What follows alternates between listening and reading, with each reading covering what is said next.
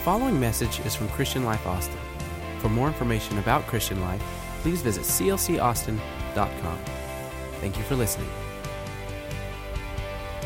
All right now, all right. Give it up for the risen Savior. Come on, give it up. Give it up for Jesus right now. Come on, He's the one we're celebrating today. Yes, sir. Woo. All right. All right. If you can't get happy today, you've got a sad meter that needs replaced. Have a seat. God bless you. What a joy to see everybody today. It's an honor, honor, honor. Yes, we did have the largest first service ever because we have told people to stay away from 1030. Because we couldn't park y'all last year. We had, had people outside the building last year wanting to get in, and I felt bad about it. So we told people, come to 12, come to 9, come to 1.30. You know, I've got four quarters today, folks, four quarters. First quarter was a hit. We had a lot of souls saved in the first quarter. Had 22 people baptized in the first quarter. Just baptized 20 more. But pregame last night in prison, we had 30 be baptized last night in prison. Amen. That's 72 people already took the plunge this weekend for Christian life. Isn't that awesome? Isn't that an awesome thing? So it's the second quarter. First quarter, we was kind of feeling each other out, you know, and like like champions. And I brought the big book today. I, uh, I brought an inflated ball today on Super Bowl Sunday. I'm not Tom Brady. I didn't deflate it, I inflated it. I want you to know, I usually bring a little old Bible, you know, but I brought the big one today with a big print. I want the enemy to see what's in this book today. If he has a problem with vision, I want him to see what's in this book today because he is defeated. Anybody want to clap to that? He's defeated. And if you raise his head, I'm going to bop him.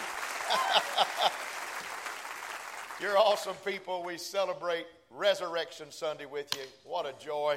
People are coming in here. I had some people in first service that walked up and said, You don't remember us, do you? And I called their name, called their kid's name. They said, Wow. They've been gone 15 years.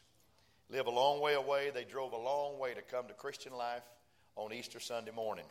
And what a joy to have people. If you're here today, we just celebrate you. We're honored to have you. But I'm going to preach about one I'm going to celebrate more than I'm going to celebrate you. I'm preaching about the Christ today. He's an awesome, awesome Savior. Do you agree with that? Stand to your feet all over the house. We do a little calisthenics, kind of like the Catholic Church every now and then. And some of you know that because you've been there, done that, got a t shirt. But we. We enjoy, we enjoy people. Turn to somebody and say, You look good today. And, and don't lie. Say, I look a little better, but you look good. Amen. Don't do that. Don't do that. I'm going to I'm gonna speak today. I'm going to speak today on an empty stage or an empty tomb. An empty stage or an empty tomb. To all the people in the overflow, to all the people in the foyer, we celebrate you today. To the Tulsa Church in Oklahoma, Christian Life Tulsa, we celebrate you today. It's an honor, an honor, honor. That church is trying to have over 150 people today. Just got it started. Isn't that awesome? Isn't that awesome? A young boy came home from Sunday school one day, and his grandmother said, So, what'd you learn today? He said, I learned this for God so loved the world that he gave his only begotten Son, that whosoever believes in him shall have ever laughing life. It's what kids hear. I know you know it. I know you'd quote it. You know that one, in Jesus wept. You know, I know that. But ever laughing life. I think we ought to rejoice today because Jesus Christ is alive. So put a smile on your face and let's hear the word of God. You may be seated. God bless. I love you. You know, this is our Super Bowl, and Christianity begins where other religions end because a lot of religions had leaders that lived and died, and that's about all. Genghis Khan, they can't even find his, his tomb today. He went out in the middle, they buried him in the middle of a desert. And then the people that went and buried him were all slaughtered before they got back home to tell where he was. Then the folks that slaughtered those that buried him were slaughtered when they got back, so nobody knows where Genghis Khan is buried. But we know where Jesus was buried. Billy Graham once said, If I were an enemy of Christianity, I would aim right at the resurrection because that's the heart of Christianity. I tell a story today about Anna Pavlova, who was a Russian ballet star in the early 1900s. She had been acclaimed as the greatest ballerina of all times, and however, her most memorable performance took place after her death. She was to play the role that she made famous called the Dying Swan at the Apollo Theater in London, England. And tragically, she passed away from pneumonia two days before the event. So, the event was already sold out, so they begged people to come as an honor to her great past. And they showed up in mass, standing room only. But all that happened that night was a dark stage and then a solo spotlight dancing around the stage as the orchestra played the song that she would have danced to. An empty stage with only a spotlight. I'm glad to declare that that's not what this Easter is for us. For some, that's what it is. The Lord's crucified, He died, He was laid in a borrowed tomb. In the hearts of many, He did not rise physically. So it's an empty stage, but not an empty tomb. I trust when I'm finished today, I can reverse that and let you understand there's no empty stage here, but there is an empty tomb in Jerusalem. Is that important? You bet it is. John chapter 11 is where we're going to go today with our text. And Jesus said to Martha, who was Lazarus' sister, I am the resurrection and the life. He who believes in me will live even though he dies. When Jesus made this declaration, he was doing it in the context of a broader story about another guy who died, but he didn't stay dead. His name was Lazarus. This was the Lord's big time event. We're going to look at three different ways of a lot of people, how they have died in their life on the inside this year. And perhaps on this Resurrection Sunday, we can get some things resurrected out of your life and pull it back to live again. John chapter 11, verse 1 through verse 3 said, Now a man named Lazarus was sick, and he was from Bethany in the village of Mary and his, her sister Martha. And this Mary, whose brother Lazarus was now lay sick, was the same one who poured perfume on the Lord's feet and wiped it with her hair. So the sisters sent word to Jesus, Lord, the one you love is sick. Sick. Now, that was some bad news in the middle of a good life. And unfortunately, there's a lot of people celebrating here a lot of great things in this time of the season, but there are also a lot of people that are hurting right now. They're hurting. I greeted people at the door that didn't have smiles today because of situations in their lives, sickness. I prayed for a man in first service, service that's going to have a cancer surgery next month. They're going to take his whole stomach out. It's a tough time for them physically. In fact, maybe some of you have heard that word, C word, and maybe you have you, you, you have someone you love who is sick, and maybe maybe the job that you had is likely going away, or perhaps the dream marriage that you thought would be fabulous has turned into a nightmare, or a close friendship that perhaps didn't work out and you, you regret it, you feel bad, or perhaps the principal calls to talk to you about your teenager and it's not the fact that he made the honor roll.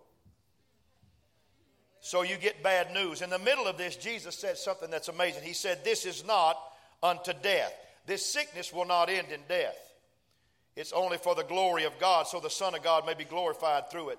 And we'll get back to that verse in a little while. But let me give you a quick summary of verses 5 through 14, then I'm going to start kind of ministering to you. You read it on your own if you'd like. But basically, everybody believes that when Mary and Martha call for him to come, he's going to drop everything and run. But you know what Jesus did? He did absolutely zero, nothing. He did nothing. For two days, he, does, he doesn't do anything. And they're freaking out, and he's hanging out. And two days later, he says to his disciples, Well, we might ought to go on down to Judea. And they say, If you go down there, everybody's going to kill you, which would be true. But he says, No, Lazarus has fallen asleep, and we need to go wake him up. And he was, he was not saying that Lazarus was tired and taking a nap, but he was saying metaphorically, He's dead, and we need to go raise him up from the dead. So I want to look at three different characters in this story. One of them is a disciple named Thomas. One is a sister of Lazarus named Mary, and one is another sister named Martha. Three different people who were all dying on the inside and needed something resurrected in their spirit. That's where some of us are. Let's start with Thomas. He was dead in his doubts. In fact, he's called Doubting Thomas. His name was Thomas, called Didymus. Didymus simply meant twin in the original, which meant he had a, probably a twin brother. And, and he said to the rest of the disciples, Let us go also, when Jesus said we're going to go, so we can die also. We can die with him.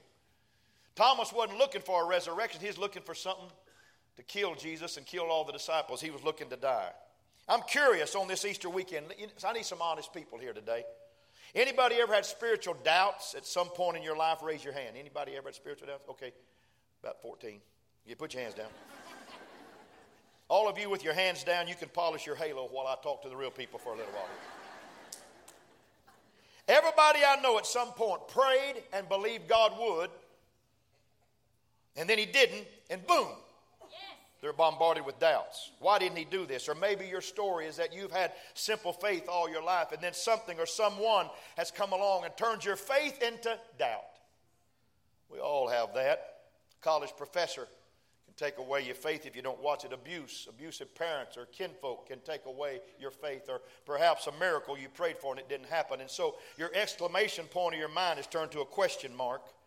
And now you wonder if you really have faith or you're just feigning faith. Or perhaps you believed God and really something bad happened to somebody that you really loved and you thought, God, how could you allow this to happen? If He's the all powerful, why didn't He stop that before it took place? There's something that's inside that's a little bit dead in some of our doubts. Or maybe you're more like Mary, you're dead in your discouragement. Thomas had doubts, Mary had discouragement, the sister of Lazarus. You just don't see anything good happening. You cannot seem to get a break in life. Mary was very, very discouraged in life. In fact, in chapter 11, verse 20, when Martha heard that he, Jesus was coming, she went out to meet him, but Mary stayed at home. You know what she had? She had a why bother? Why bother mentality? Why even bother? I don't need to go out there. Lazarus is dead. He's been dead four days. There's nothing anybody can do now. You think, I can't change anything. I have discouragement. I've always, I'm always going to be alone. I'm always going to be this depressed in life. Let me stop and say, you don't have to live depressed all your life. Oh, let me preach to you. You don't have to stay depressed all your life. I'm always going to be stuck with this dead end job. I'm never going to have a marriage that I thought I would have. I'm kind of stuck this thing called discouragement. That may be where you are right now, but you're not going to show it now because it's Easter. You put on your good clothes, you put on your good shave lotion, your beautiful perfume, and everybody looks so good today, you smell better than you look. and we use our Christian language. Somebody says, How you doing? Oh, praise the Lord, brother, I'm doing fine. Hallelujah. Glory to God. God's good. He's risen and I'm on top of the world. Yeah, yeah, yeah, yeah, yeah. Smiling on the outside, but on the inside, you're full of doubts and you're full of discouragement. And then if you're like Martha, you're dead in the delay.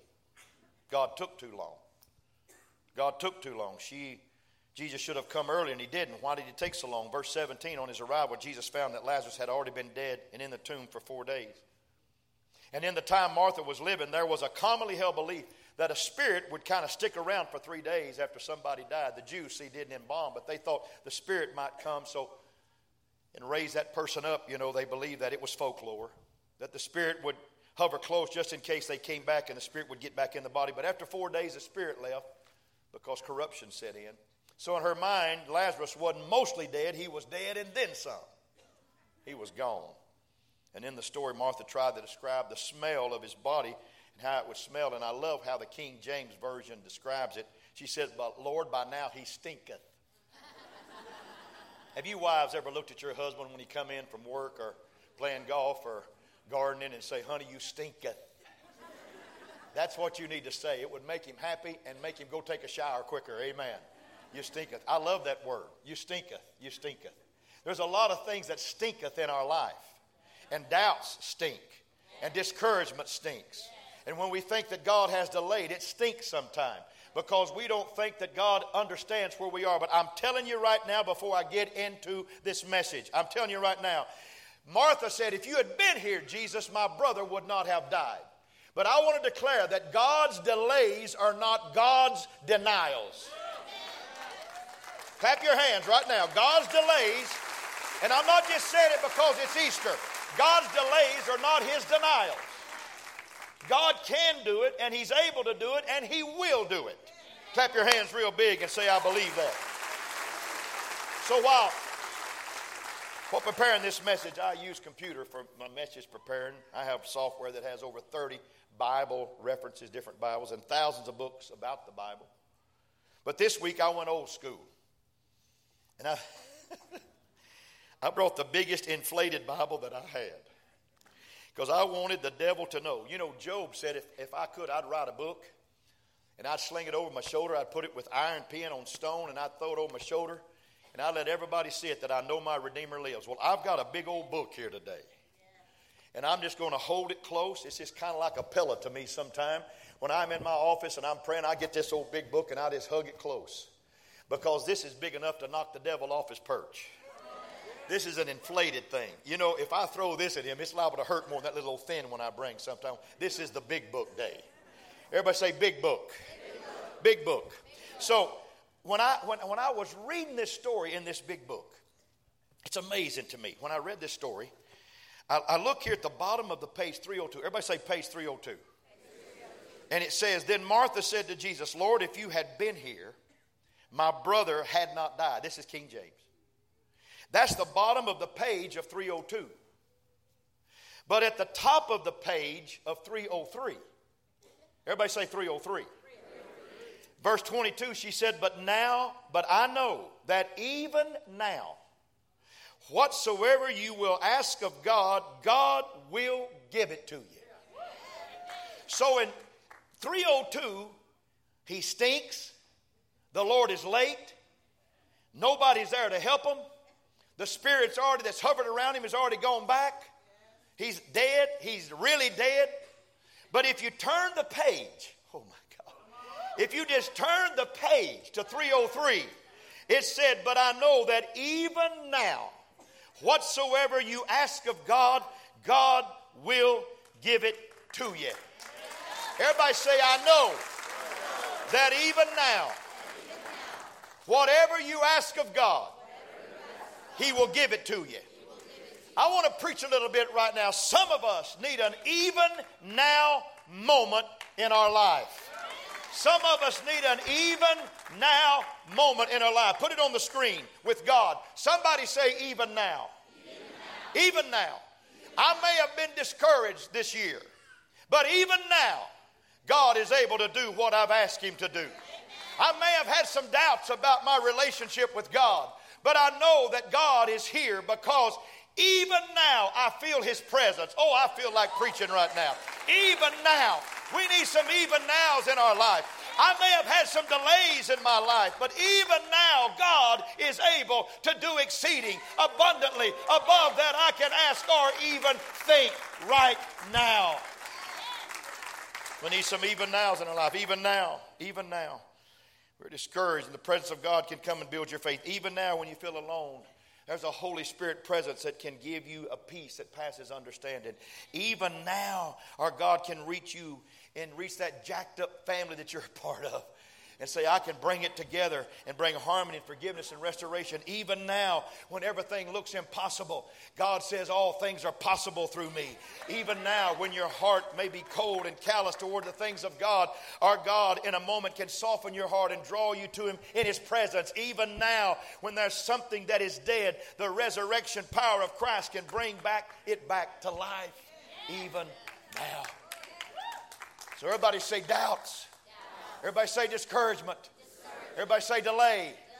That's some dead ends in life. But let me fast forward. I know I'm preaching about Lazarus, but I'm going to preach about Jesus' resurrection in just a moment. I want to show you a picture of a tomb here today. Let me show you a picture of a tomb. Put it up on the screen. A picture of a tomb. There it is. See the stone rolled away? You see that? See the tomb there? Now, I'm going to put three words up there in just a moment. I'm going to put three words there. And I want you to see it. It's a play on words. But the Lord dropped it in my spirit Put them up there. Here's what I'm going to tell you dead ends here.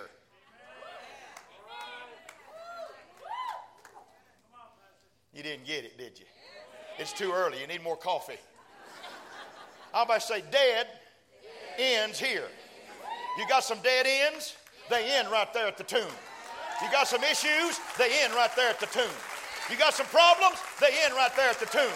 I'm telling you, that's why I celebrate Jesus Christ on this resurrection morning because everything at the tomb tells me that everything dead, everything down, everything hurting, everything bad in my life ends at the tomb of Jesus Christ.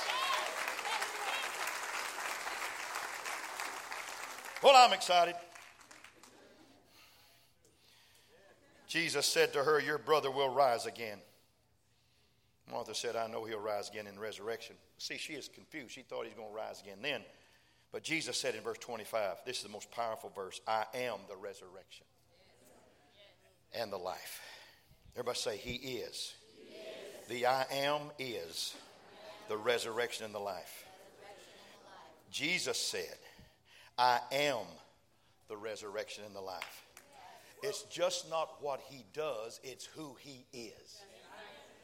The resurrection is not an event, folks, it's a person. So if you got dead in your life and resurrection walks in, that dead thing's going to get up. Because it's not an event that we just celebrate once a year. The resurrection is a person. The resurrection is Jesus Christ. He is the resurrection and the life. You want to be resurrected from your doubts and your discouragement and your delays and your negative thoughts? Why don't you go to the tomb? Why don't you just look and say, dead ends here? Because Jesus Christ ended everything that the devil had a hold of us with at Calvary, and then he showed us when he sealed it by raising himself from the dead on the third day, and he said, I'm alive. This thing is not a testament of a dead man that never came back, but he's alive to fulfill the testament of what he did for you on the cross. He is alive today. He is alive today. So Jesus goes to the tomb of Lazarus, and he said, Take the stone away. And they took the stone away. He said, Lazarus, come forth. And Lazarus came out with grave clothes and a napkin around his head. And Martha and Mary believed. And he said, Loose him and let him go. That's a beautiful story. Now, I love to contrast the two stories of Lazarus' death and resurrection and Jesus' death and resurrection. And I will come to a close in just a moment with this. See, Jesus is dead in a tomb, and there's a stone blocking it. Lazarus is dead in a tomb, and there's a stone blocking his exit. But when Jesus goes to Lazarus, he tells his disciples to roll the stone away. But when the women came early on resurrection morning, they realized, when they asked who's going to roll the stone away, they realized that it was already rolled away. they arrive and find that God's already handled the heavy lifting. But what if a stone still covered the entrance to the tomb that morning? What if they had not if, he had not, if it had not been rolled away on the first Easter, how would these people have felt? If that stone had not been rolled away, then those visitors to the tomb that morning would have been pretty miserable. But praise God, it was rolled away.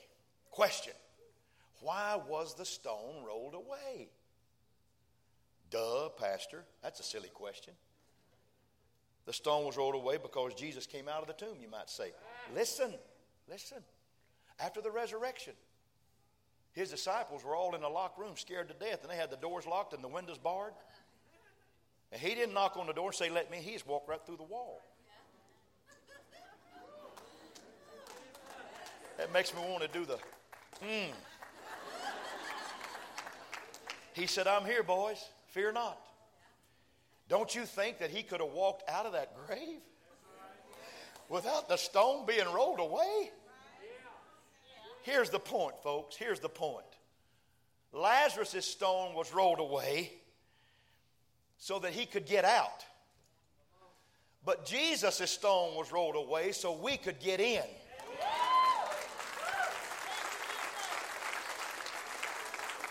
I'm going to say it again. The open tomb was a means for Lazarus' exit, but at Jesus' tomb, it was a means for our entrance. You can't sit here with your doubts and your discouragements and your delays and your negative ideas and say that Jesus can't help you. The most visited place in Jerusalem is that place called the tomb. People still go in there and scratch their head. How did it happen? Well, let me tell you how it happened. He said, Destroy this temple in three days. I'm going to raise it up again. And, brother, when Jesus says something, He's going to produce it. He will produce it. Why don't you just stand on your feet sometime this week and just say, you know what?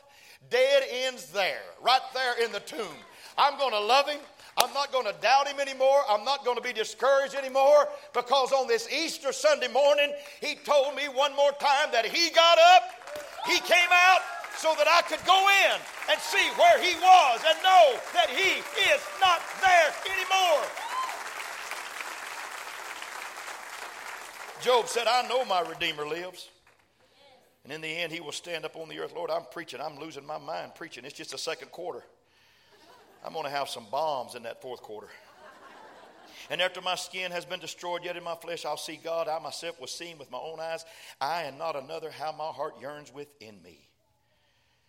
Some of you say, Pastor, I've lost my faith this last year. Really? Really? I want you to find it today. I want you to find it today.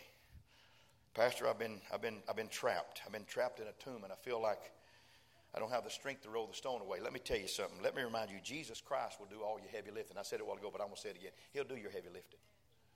He'll roll the stone away for you. And the same voice that calls Lazarus out of his grave will call you out of your despondency. There is no need to come to a service like this and leave despondent about your life. Your life can be changed by the resurrected Savior. You see, the problem is, folks, there's too many people that are still reading page 302.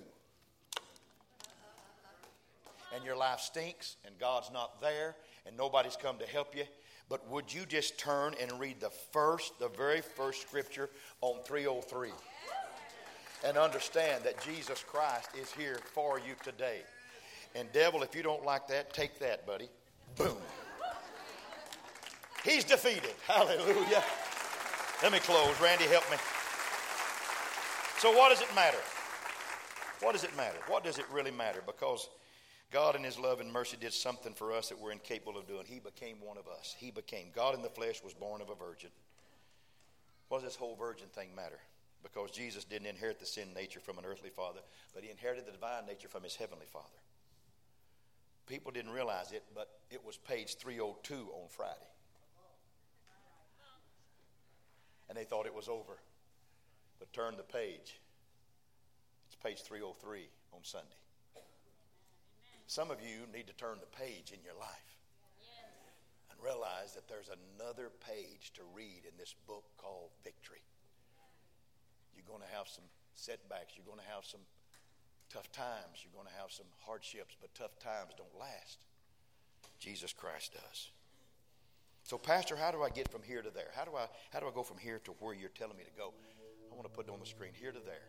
How do I get from here to there? Both those words have here in them. But let me just change that first letter on that last here. Throw it up there. You get from here to there.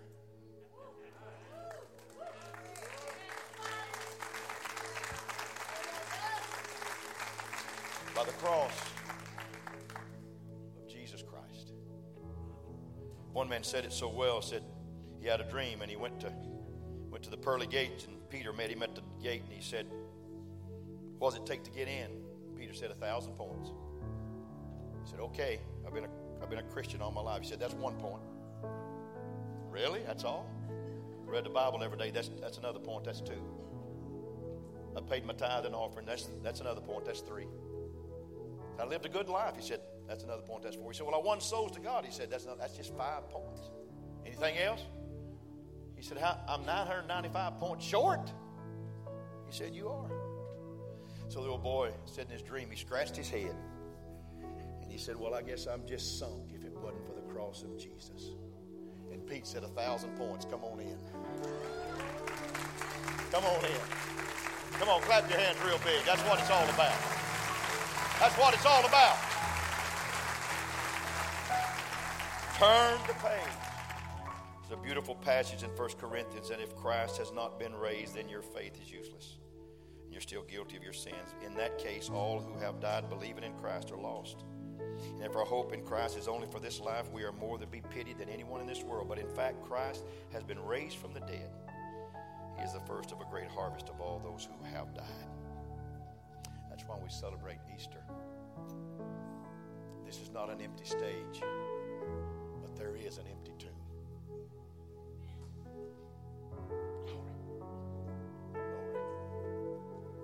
Two men back in Andrew Jackson's presidency robbed the U.S. mail. One was named James Porter, the other's named George Wilson. And they were convicted and sentenced to death for the crime against the federal government. James Porter took his sentence and he was executed. But George Wilson was a pretty good soul. He just got into the wrong crowd. And people started writing all kinds of letters to President Jackson saying, Sir, it'd be a kind thing to pardon him because he'll make a great citizen. He just made a mistake. And you know what Jackson did? Andrew Jackson listened and read their letters and said, I'm going to pardon Mr. Wilson. So he pardoned George Wilson